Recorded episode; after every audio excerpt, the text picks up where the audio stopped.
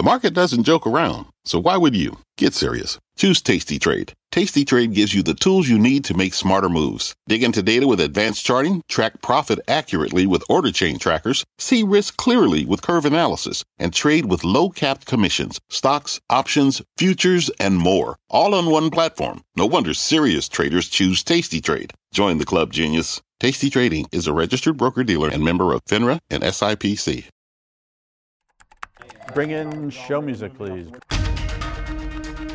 Hi, I'm C N B C producer Katie Kramer. Today on Squawk Pod.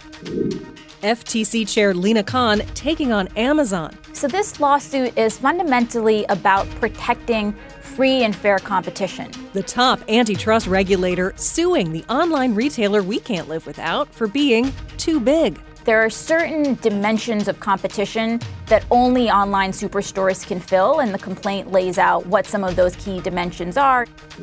Elon Musk says union demands could bankrupt the big three automakers. Musk man Walter Isaacson on the change to work. There was a period of time where a worker at a Tesla plant was making more than you because the stock was... Uh, no, no, no, no, no, not more than me. Plus, Target closing stores due to a rise in theft, the picketer in chief, and what we learn when strikes wrap up. The deal will last until May of, ready for this, only twenty twenty-six. Oh, God. This could happen all over again. It's Wednesday, September twenty-seventh. Squawk Pod begins right now. Stand Becky by in three, two, one. Cue, please. Good morning, everybody. Welcome to Squawk Box right here on C N B C. We are live from the NASDAQ market site in Times Square. I'm Becky Quick, along with Joe Kernen and Andrew Ross Sorkin. Okay, the good news is uh, we got through yesterday. It was a bit of a rout in the markets yesterday. The Dow was actually down by three hundred eighty-eight points. That was its worst day since March, but on a percentage basis, it was the best performer of the three major indices. The Dow Industrials down only by about one point one percent. The S and P five hundred and the NASDAQ each down by about one point five percent. And if you want to look at things month to date, we are on track for the worst month of the year if you're looking at the S and P, if you're looking at the NASDAQ, if you're looking at the Dow Transports. Um, right now, the Dow Industrial is off by about three point one percent. S and P is down by close to five point two percent, and then the NASDAQ is down by about seven percent. Russell has fared, the Russell two thousand has fared much worse. It's actually down seven and a quarter percent for the ma- month to date. So we'll continue to watch what some of these things happens. Dow Transports are down by about five and a quarter percent. You got to admit the, the irony of uh, ninety percent of the people we talked to finally threw in the towel on the uh, revisiting the October lows right when this was ready to, to head back down. Never mind. But they did. Yeah. It, it's it, uncanny. It's counterintuitive. It, it's it, uncanny. But it's always the way it is.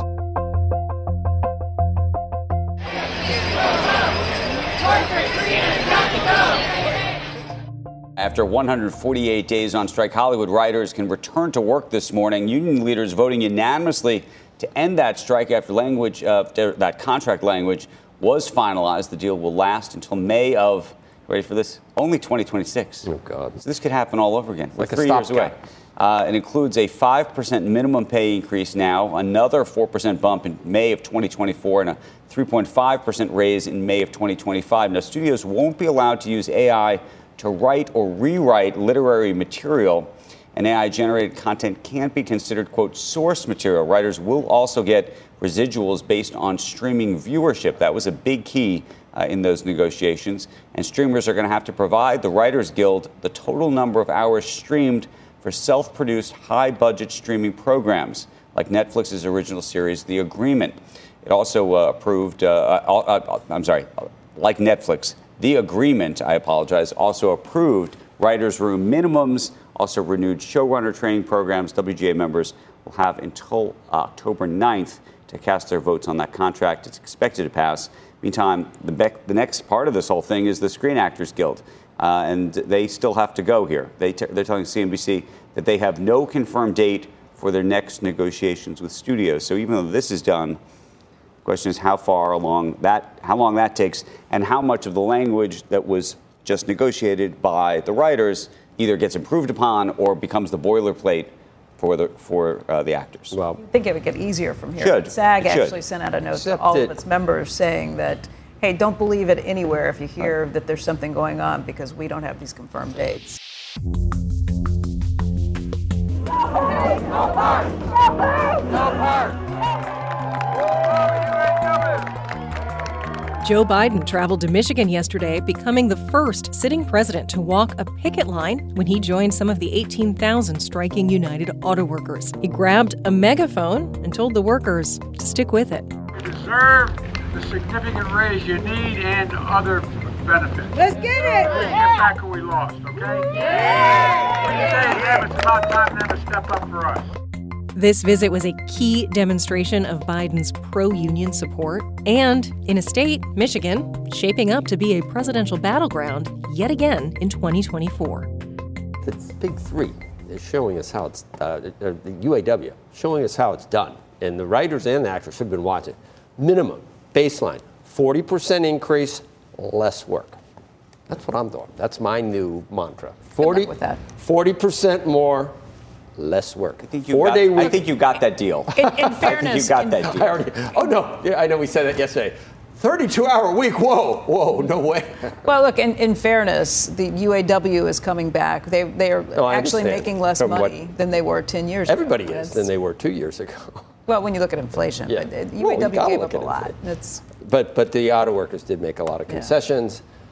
Yeah. And, and I, then, I, I mean, really, yesterday it was...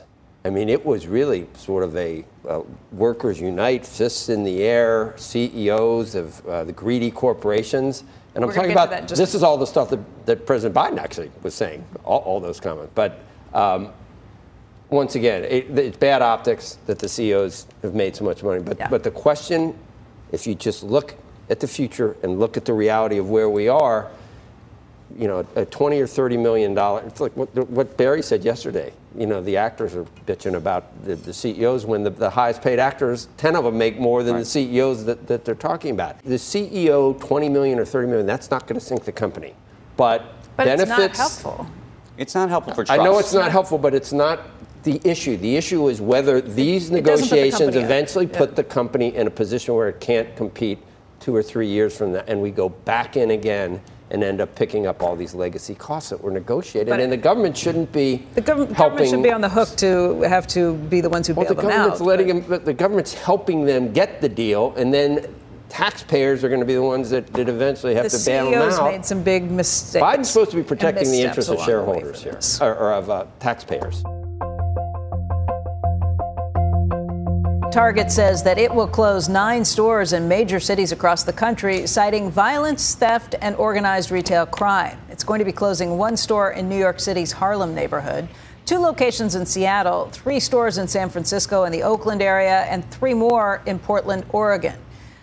What does this all have in common? Yeah, uh, places where they have seen organized crime and places where you don't get pr- prosecuted to the full extent of the law. D As look the other way. Target said we cannot continue operating these stores because theft and organized re- retail crime are threatening the safety of our team and guests and contributing to unsustainable business performance. The company went on to say that before they made the decision, they invested heavily in strategies to try and prevent and stop theft, things like adding more security team members, using third-party guard services, implementing theft deterrent tools across the business. Now, the C F O said back in May that they believe that theft and shrink, shrinkage is what they call it, theft and shrinkage would be five hundred million dollars worse this year than last year. Half a billion dollars additionally uh, lost to theft and other issues like this.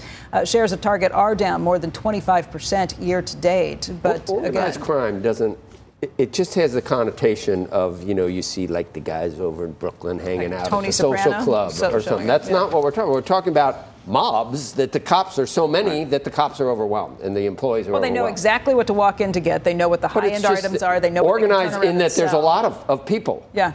Not organized in any case, you know, there's not any capos there or, or button men or any, it's not that. No, but they know exactly what they can what they yeah, can get the most money for, what they can not fence calling it online.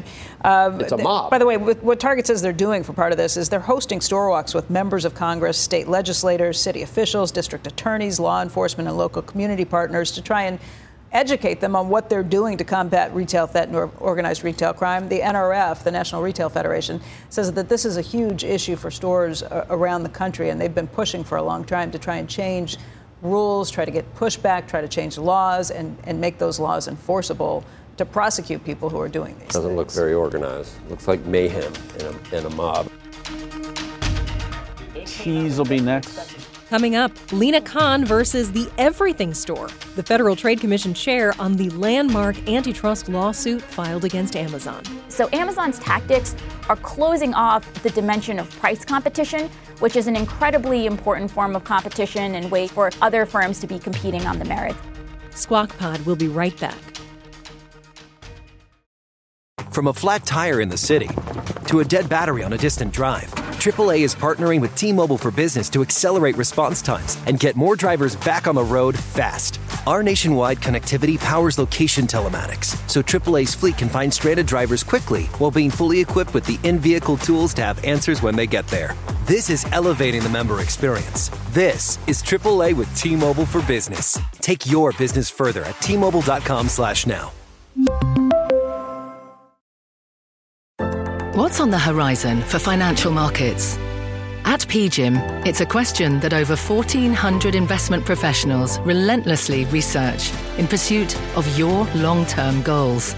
Specialized across asset classes, but united in collaboration, our teams provide global and local expertise. Our investments shape tomorrow, today. Pursue your tomorrow with P G I M, a leading global asset manager.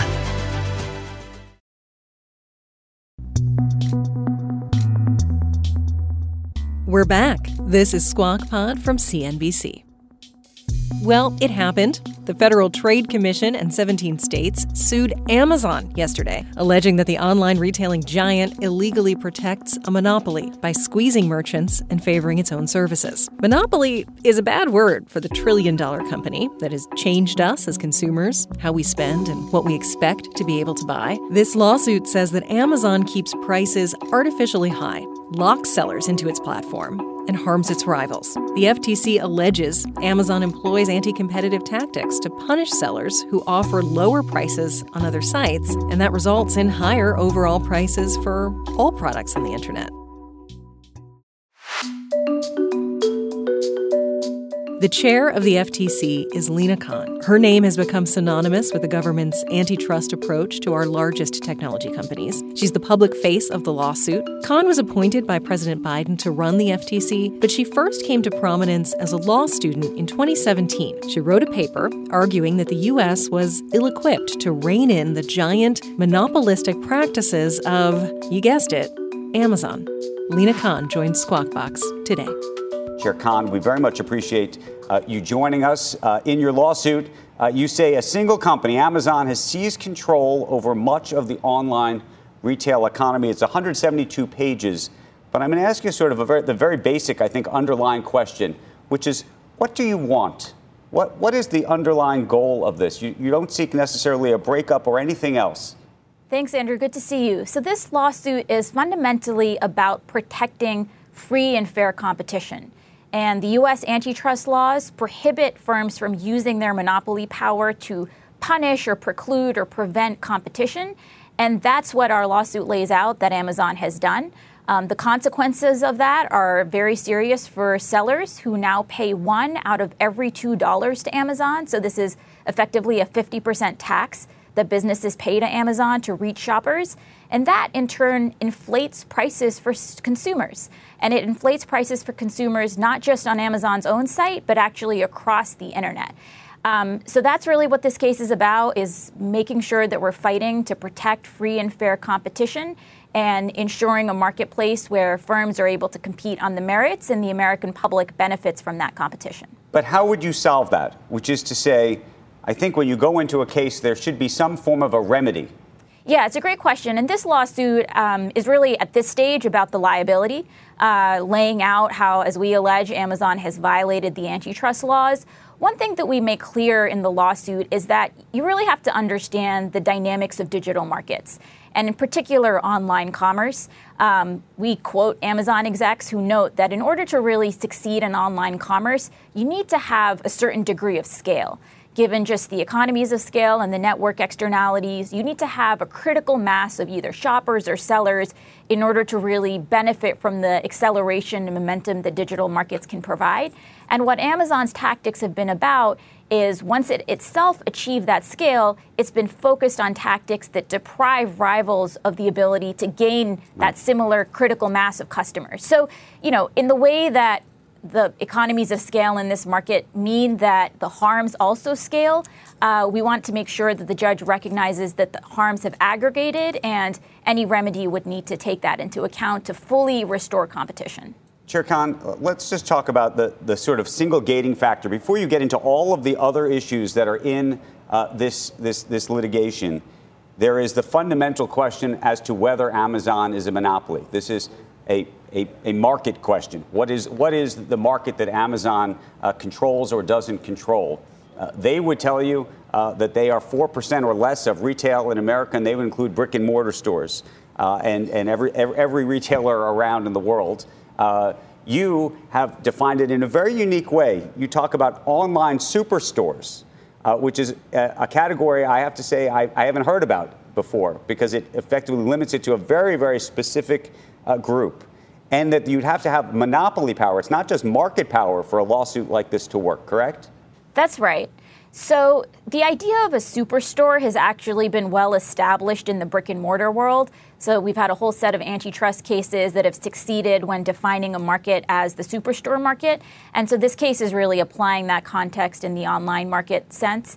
And, you know, the complaint details why it is we believe that the online superstore market is a relevant market, as well as the market for online marketplace services. But does that mean that the people who are at an online superstore don't compete with everybody else?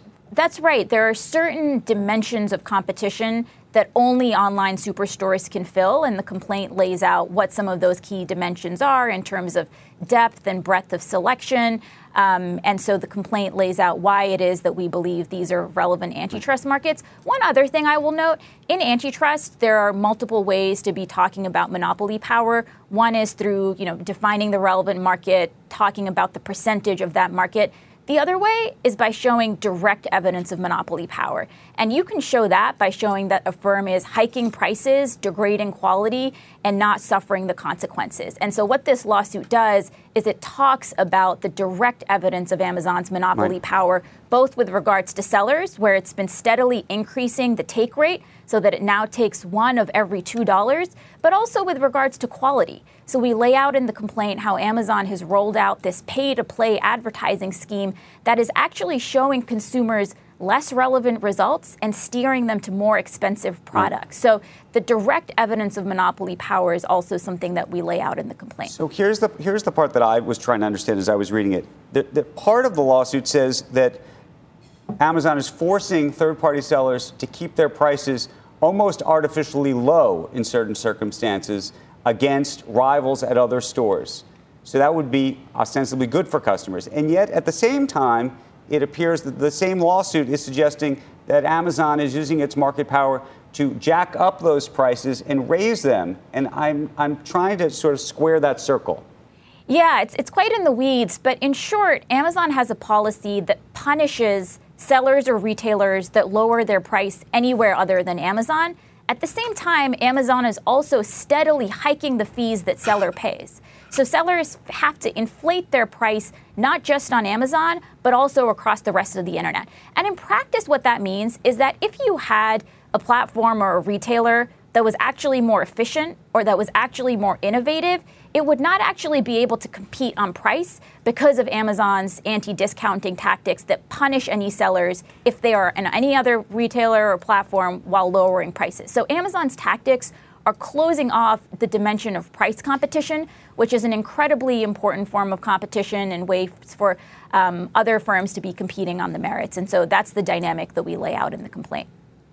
Uh, Chair Khan, just, just philosophically, and in, in, in a lot of the cases that, that your F T C has brought, and I know you've seen uh, the criticism, but you made a comment that, you know, mon- monopoly power can manifest itself in a lot of different ways. There's an old expression that you show me the man and I'll show you the crime. And it almost seems to some people that maybe if you have a large corporation, successful corporation, um, that you'll you can find something, or you will look to find something by the very nature of it being successful, almost as if you're assuming that they're guilty and they need to prove that they're innocent, which they've done a few times already with, with some of these cases. Is, is there anything to that? Is, is, is a big, powerful corporation, by definition, doing something wrong? Absolutely not. Look, we follow the facts and follow them wherever they lead us and are fully committed to enforcing the law without fear of favor. Um, sometimes in the past, you know, there have been instances in which enforcers have gone after just small firms and given big firms a pass. And, and we don't think that's right either. Uh, so we're really focused on applying the law in an even-handed way. Uh, and if there is a law violation, that's really what we're focused on challenging. I want to ask one, uh, one other element of the case where you specifically cite this idea that third-party sellers are forced to use Uh, the prime services and delivery services of Amazon, as opposed to, as opposed to be able to do this separately, you meaning using a third-party services. Uh, and you make the argument that this is a way for them to control their monopoly and power over these third parties. And yet, at the same time, if you look at what Amazon has said, um, is that when they tried, and there was a period of time where they tried uh, to allow third parties to use their own sellers and, and the like, or, or distribution partners rather than themselves, that the delivery wasn't up to the standard of Amazon, meaning Amazon would say there's a two-day delivery. These guys wouldn't deliver in two days. They deliver in three days. They wouldn't work on the weekends and things like that. Isn't that a business decision that they should be able to make or no? So the lawsuit actually notes that um, those sellers oftentimes we're actually able to meet those same standards. Um, I'll be honest, Andrew, I think this is also an area where as more material material in the complaint becomes unredacted, I think more full light will be shed on some of those dynamics, um, and we'll be able to fully explain why that was anti-competitive. Uh, Chair Khan, uh, Tim Wu was here last week, and he's been one of the architects with trying to come up with ways to go after uh, big tech for the Biden administration. Obviously, he's not in the administration anymore.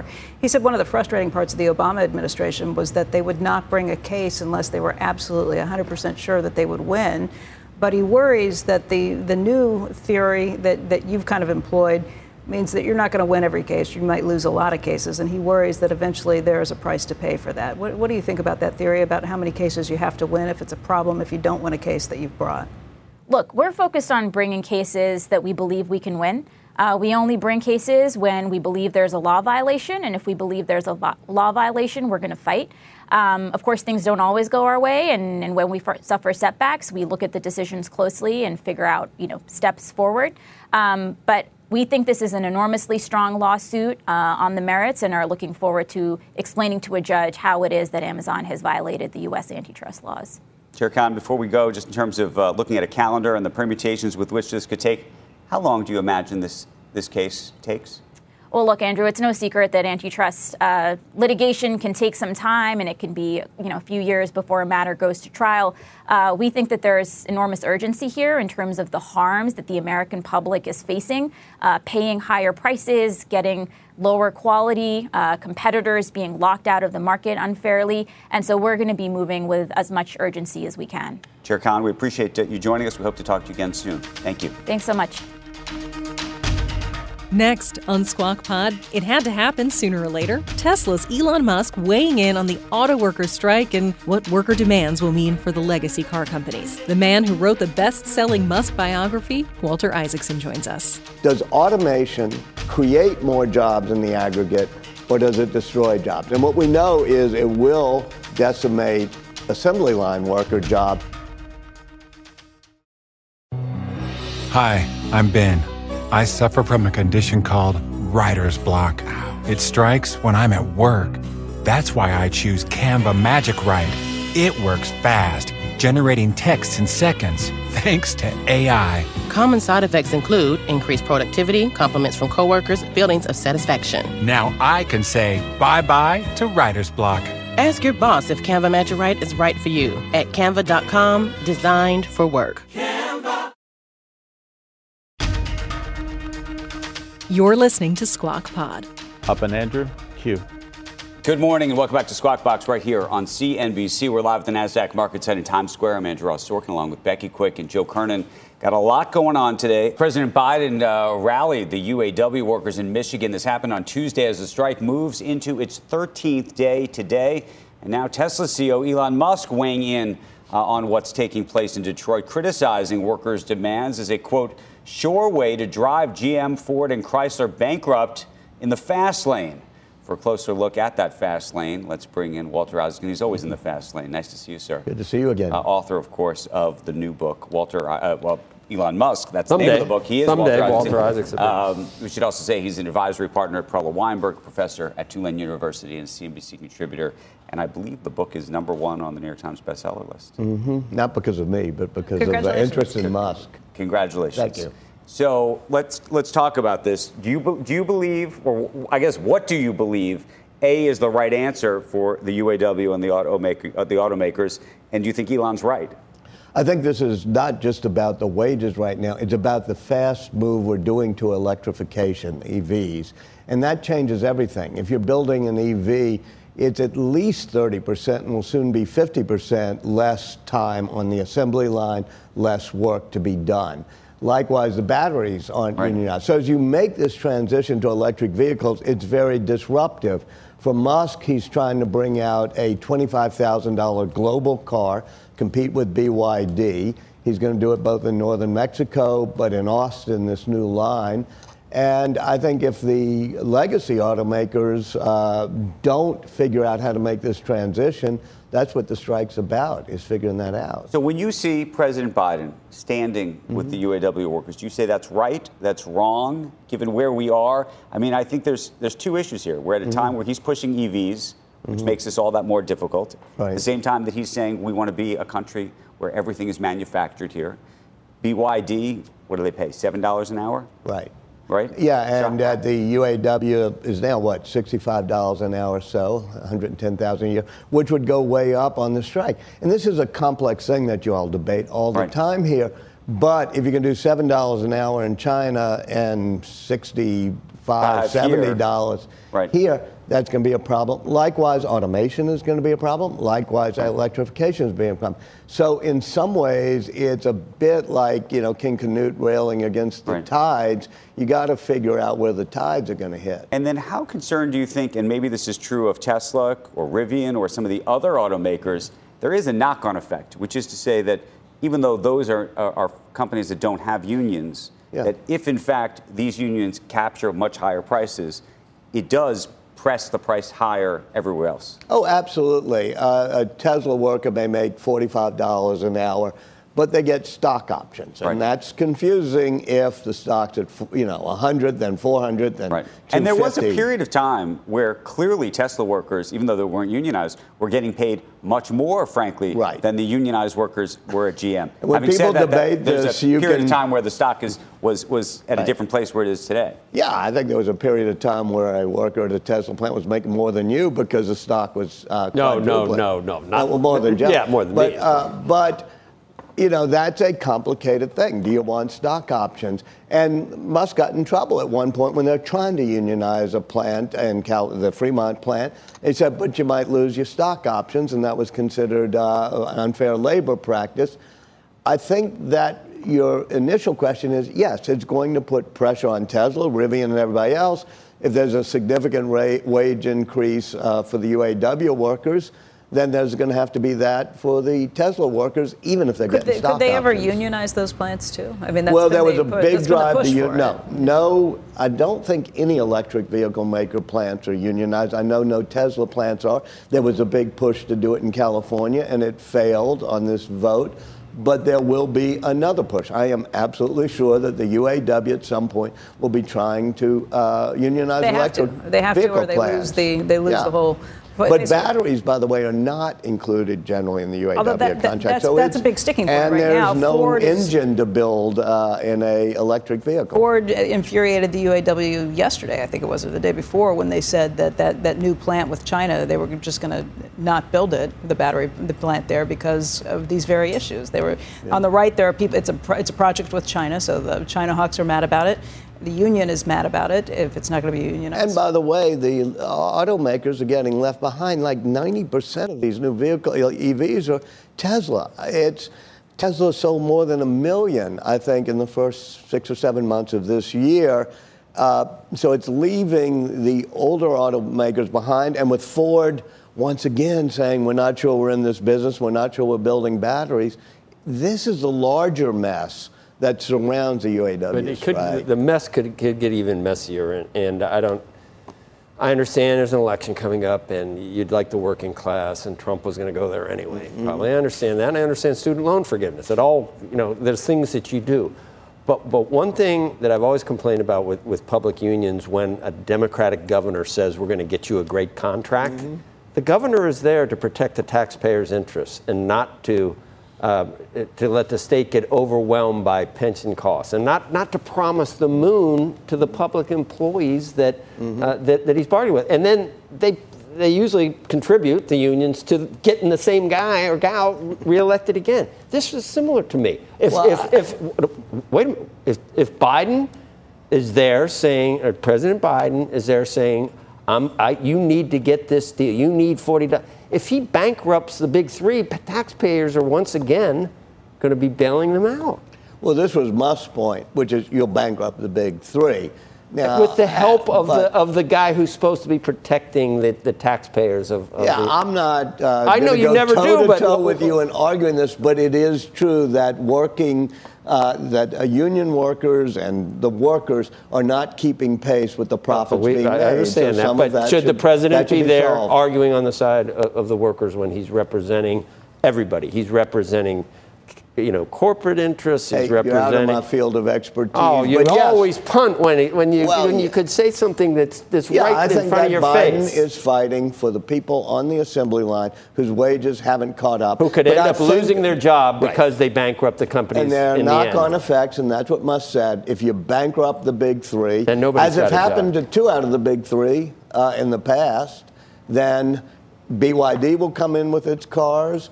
Tesla will be making a twenty-five thousand dollars car. I just don't think we can look away and, and not confront the real issues, Walter, because we could stop it from happening if if we, you know, we could actually do some good. So, yeah. Well, but uh, so what do you make the, more largely, though, of right now, just the power that it appears that workers have across the country? You're seeing it yeah. in Hollywood. We saw it with U P S. We're seeing it now with the U A W.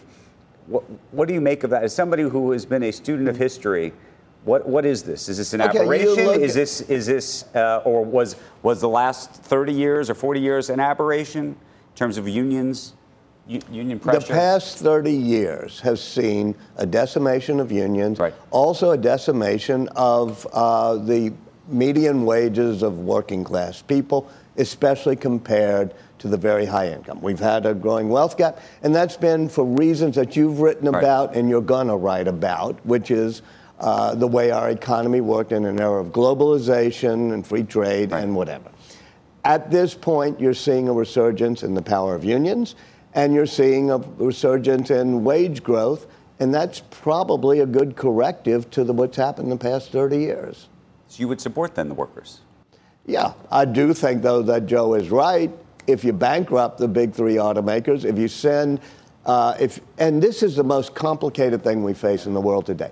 Does automation create more jobs in the aggregate, or does it destroy jobs? And what we know is it will decimate assembly line worker jobs, even if it might lead to a more productive economy. Then add A I on top of that. Uh, what's that? Add A I on top of the automation. Yeah, well, automation and the fact that Tesla is building Optimus, the robot, that just this week showed it can walk across the factory floor, find a valve, find a wire, pick it up with its hands, and know where to bring it. So when you have robotics that way, it's difficult to see how the tides of uh, rising uh, assembly line worker wages are going to clash with that. Are you of the view that, or let me ask it this way, actually. What does Elon Musk think about this issue about employment long term as a function of A I and robotics and everything else? I mean, we've talked about U B I, and you know, Sam Altman has yeah. you know, particular views about all this. Where, where does Elon Musk land? One day I was standing in the Tesla factories when Optimus the robot was being unveiled, walking across the stage. And this is a robot, as you know, that's supposed to be able to work on the right. factory floor, have real-world uh, artificial general uh, artificial intelligence. And he came out and he said, look, this is going to revolutionize things. Work is not going to be a necessity. And yes, he was in favor of U B I. He said we're going to have to have universal basic income. Uh, as a historian, I note that every time there's an advance in technology, people think it'll destroy jobs. It actually creates a more productive economy and more jobs. So I'm not sure I agree that it destroys jobs, but I know he's in favor of creating Uh, artificial intelligence, robots, automation, and having universal basic income. Okay. Walter Isaacson, it's always great to see you. Congratulations on the book. Thank you so much. It's everywhere. Hey, thanks. And that is Squawk Pod for today. Thanks for listening. Squawk Box is hosted by Joe Kernen, Becky Quick, and Andrew Ross Sorkin. Tune in weekday mornings on C N B C at six Eastern. And to get the smartest takes and analysis from our T V show right into your ears, follow Squawk Pod wherever you get your podcasts. We'll meet you back here tomorrow. We are clear. Thanks, guys.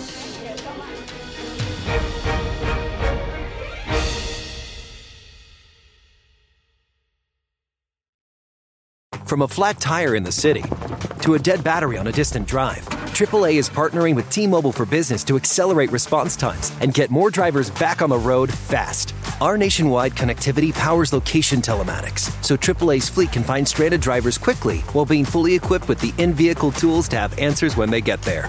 This is elevating the member experience. This is triple A with T-Mobile for Business. Take your business further at T-Mobile dot com slash now.